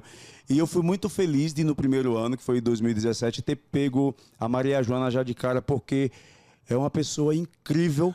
Além de uma pessoa incrível, é um, um artista assim Uma puta de uma surreal, artista. surreal que ela ela entendia tudo que eu falava e, E, me aceita, ajudava e aceita, ainda. né? E aceita. Ela, ela é uma pessoa que, meu, vamos fazer isso, vamos, vamos fazer isso, vamos. Ela, ela, Você não tá cara, entendendo o subtexto que ela criava na cabeça para desenvolver os movimentos coreográficos que eu passava para ela.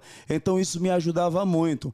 Então obrigado Maria Joana por ter me ajudado a chegar ao título de campeão no primeiro ano que a gente participou. Porque não fui eu só, Reginaldo. Maria Joana que me ajudou muito. Eu olhava para ela, eu já via ela com espírito de campeão, porque determinação era o que mais ela tinha. Eu fazia um movimento, passava para ela, passava e repassava isso. Não tinha jeito, ela tinha dificuldade. Eu falava, vamos mudar, vamos fazer outra. Ela, não, não, não, não, não. Deixa esse movimento. Posso fazer ele amanhã, pô?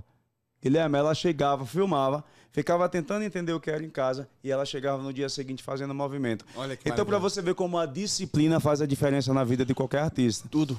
Então, Tudo, tudo é disciplina. E assim, a dança nem sempre é baseado em técnica. Você pode atuar dançando. Exatamente. E é o que ela faz, ela, que ela fez de melhor. Entendeu? Ela atuou dançando. Ela pegou o que ela tinha de, de, de, de melhor, que é atuar, porque ela é uma, uma, uma atriz, e trouxe isso pra dentro da dança. Você pode atuar dançando, você pode atuar cantando, entendeu? E, e aí, isso, isso aí, o professor ele tem que saber fa- fazer o aluno entender que naquele momento ele não vai virar um profissional da dança. Ele vai ter que atuar dançando. Exatamente. E é o que chega para as pessoas que estão assistindo em casa. Exato. As pessoas vão conseguir entender o movimento que você está fazendo a partir da sua cênica, da Ex- sua da interpretação, sua interpretação. de como você interpreta aquele movimento. E Maria Joana fazia isso como ninguém. Então, é, lisonjeado, fiquei muito feliz de ter Ah, pego Maria que Joana no primeiro ano assim, já Não, e te- e no Dança dos Famosos saindo campeão Não, de não, cara assim. Foi, maravilha, foi maravilha foi que você, surreal, foi você, você cabeceou todo- em todos os programas seu, você sempre cabeceou no- no- nas pontuações, porque era uma apresentação mais linda que a outra, só pancada, foi só pancada, foi só pancada. E assim, e tem até uma resenha legal que você quando ganhou outro carro, você ganhou Aí a Azul ligou pra Michelle. Michelle, minha esposa, um beijão, Michelle Tobias. A Azul ligou. Saudade de mim. Peço lá em casa, almoço junto com o Gui. Ô, Deus, Deus, tem que almoçar na casa do Reginaldo lá, filar É, uma boia, meu, tomar aquela tequila, tomar aquela um tequila. com a tequila, Uma entendeu?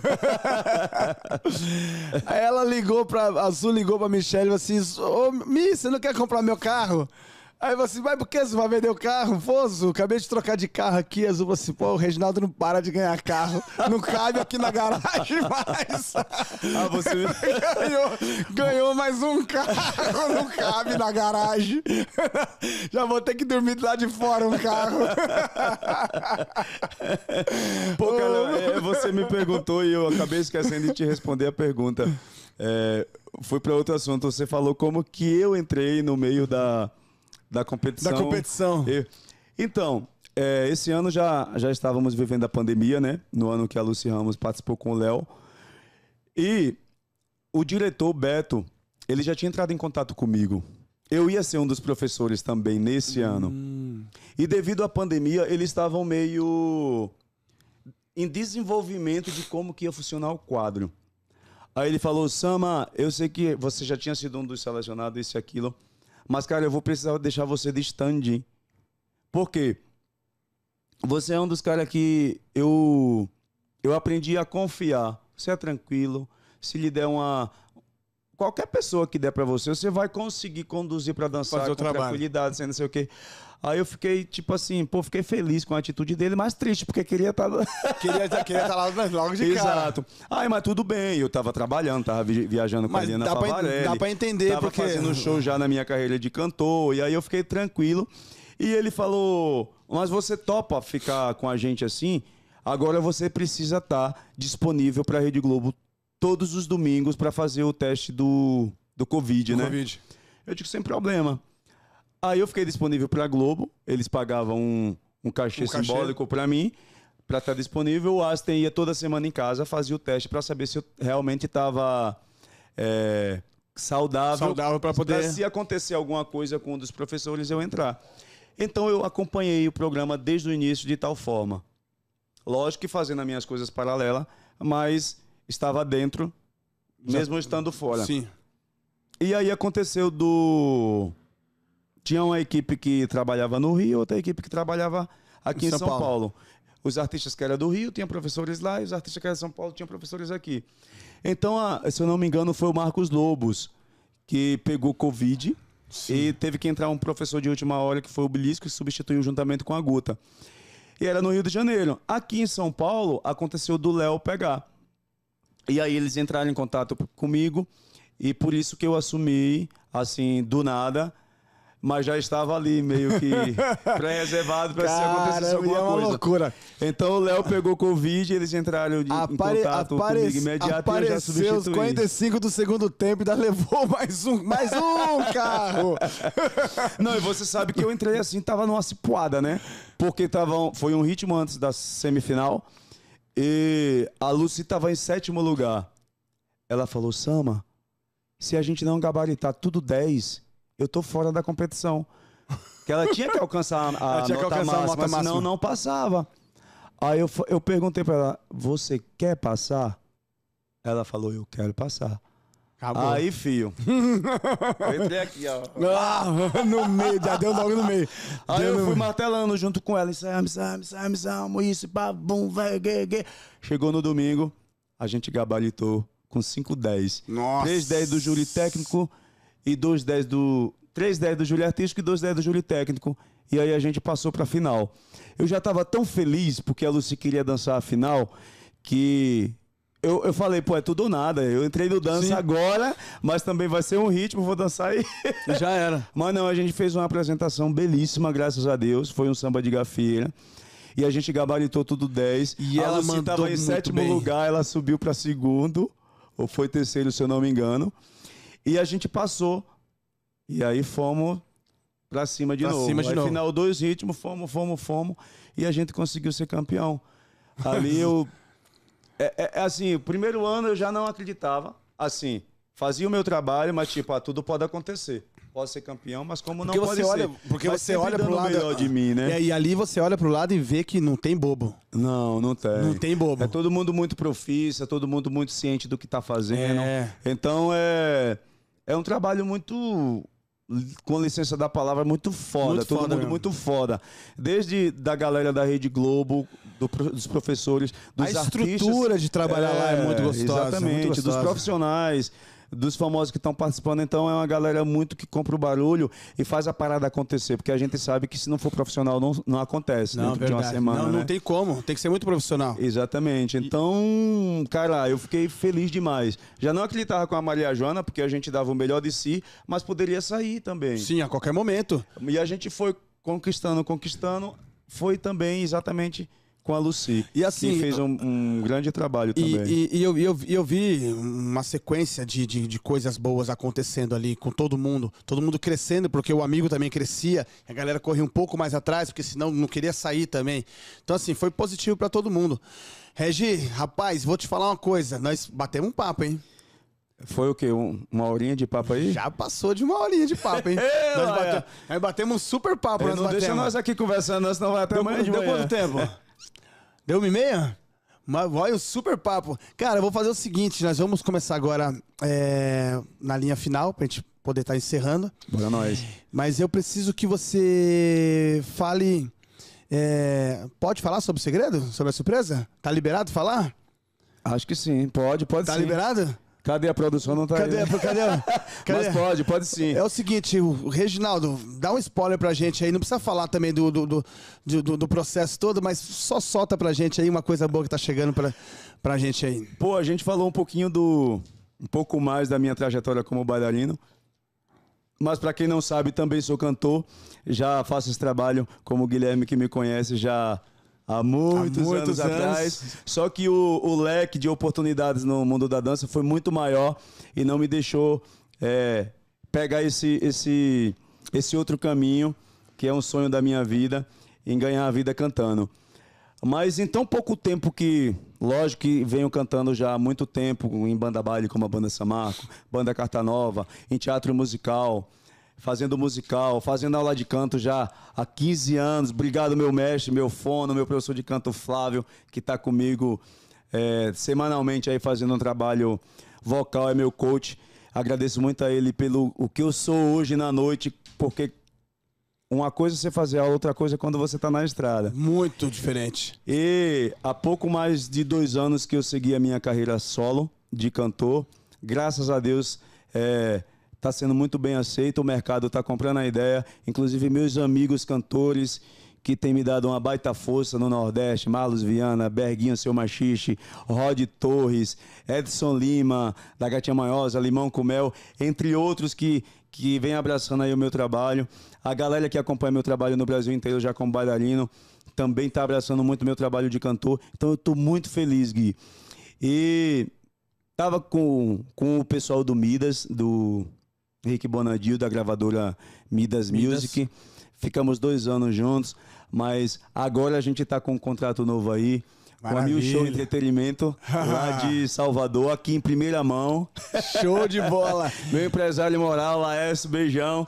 Tá vindo com uma super novidade aí. É ouro, é Daqui ouro. a pouquinho a gente tá com um trabalho inovador, um trabalho novo, mais voltado para as plataformas digitais mesmo. Maravilha. Que são segredo, como eu tava conversando ali no. E em breve vai vir novidades aí. Eu só peço que vocês aguardem e acompanhem, porque vem muita coisa boa. Aê, boa, show de bola, show de bola. Então, assim, galera, é, você vê que eu não trago aqui qualquer jogador, né? Só trago jogador caro. Hoje eu trouxe um Messi da- do mundo artístico. Esse cara é um puta de um jogador caro. Caríssimo esse menino.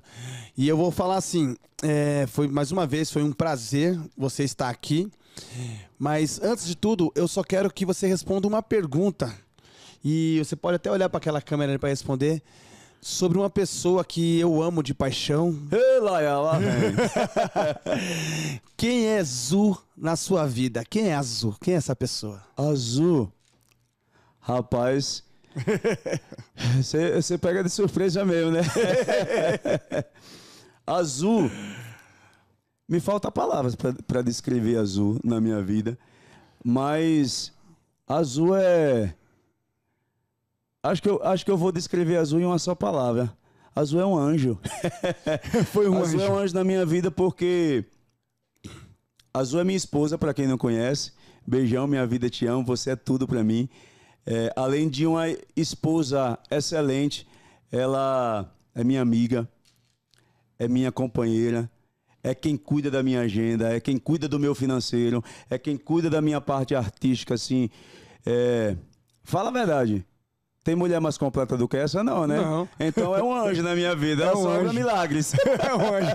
Ela é maravilhosa. Azul, azul é maravilhosa. Azul, azul é tudo pra mim. Hoje é, é minha esposa, é minha família, e o Max, o, o nosso filhão, filho de, de coração. Então a minha família é tudo pra mim, velho. Que top, que show. Você é um cara bem família mesmo. Você.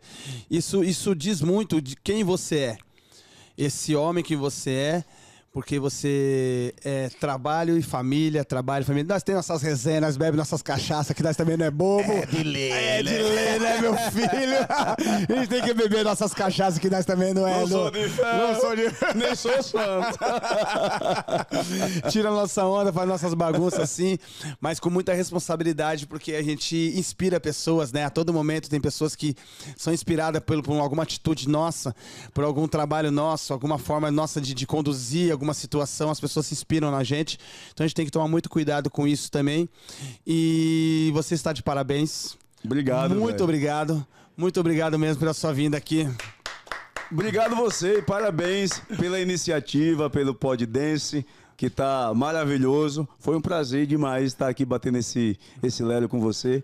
E espero voltar mais vezes, hein? Vai voltar. Quando isso- Quando isso aqui estiver bombando no mundo todo. Ah, eu quero. Assim que lançar sua música, você volta aqui de novo pra gente fazer um lançamento aqui. Mas tenha certeza disso. Fechou, galera. Galera, fica ligado no nosso Instagram, ogui.cardoso, ou então no nosso Instagram, Poddance, e no nosso canal do YouTube, que é o Poddance barra Guilherme Cardoso. Fica ligado, galera. Esse programa vai pro ar já sábado, às 13 horas. Reginaldo Sama. Beleza? Valeu!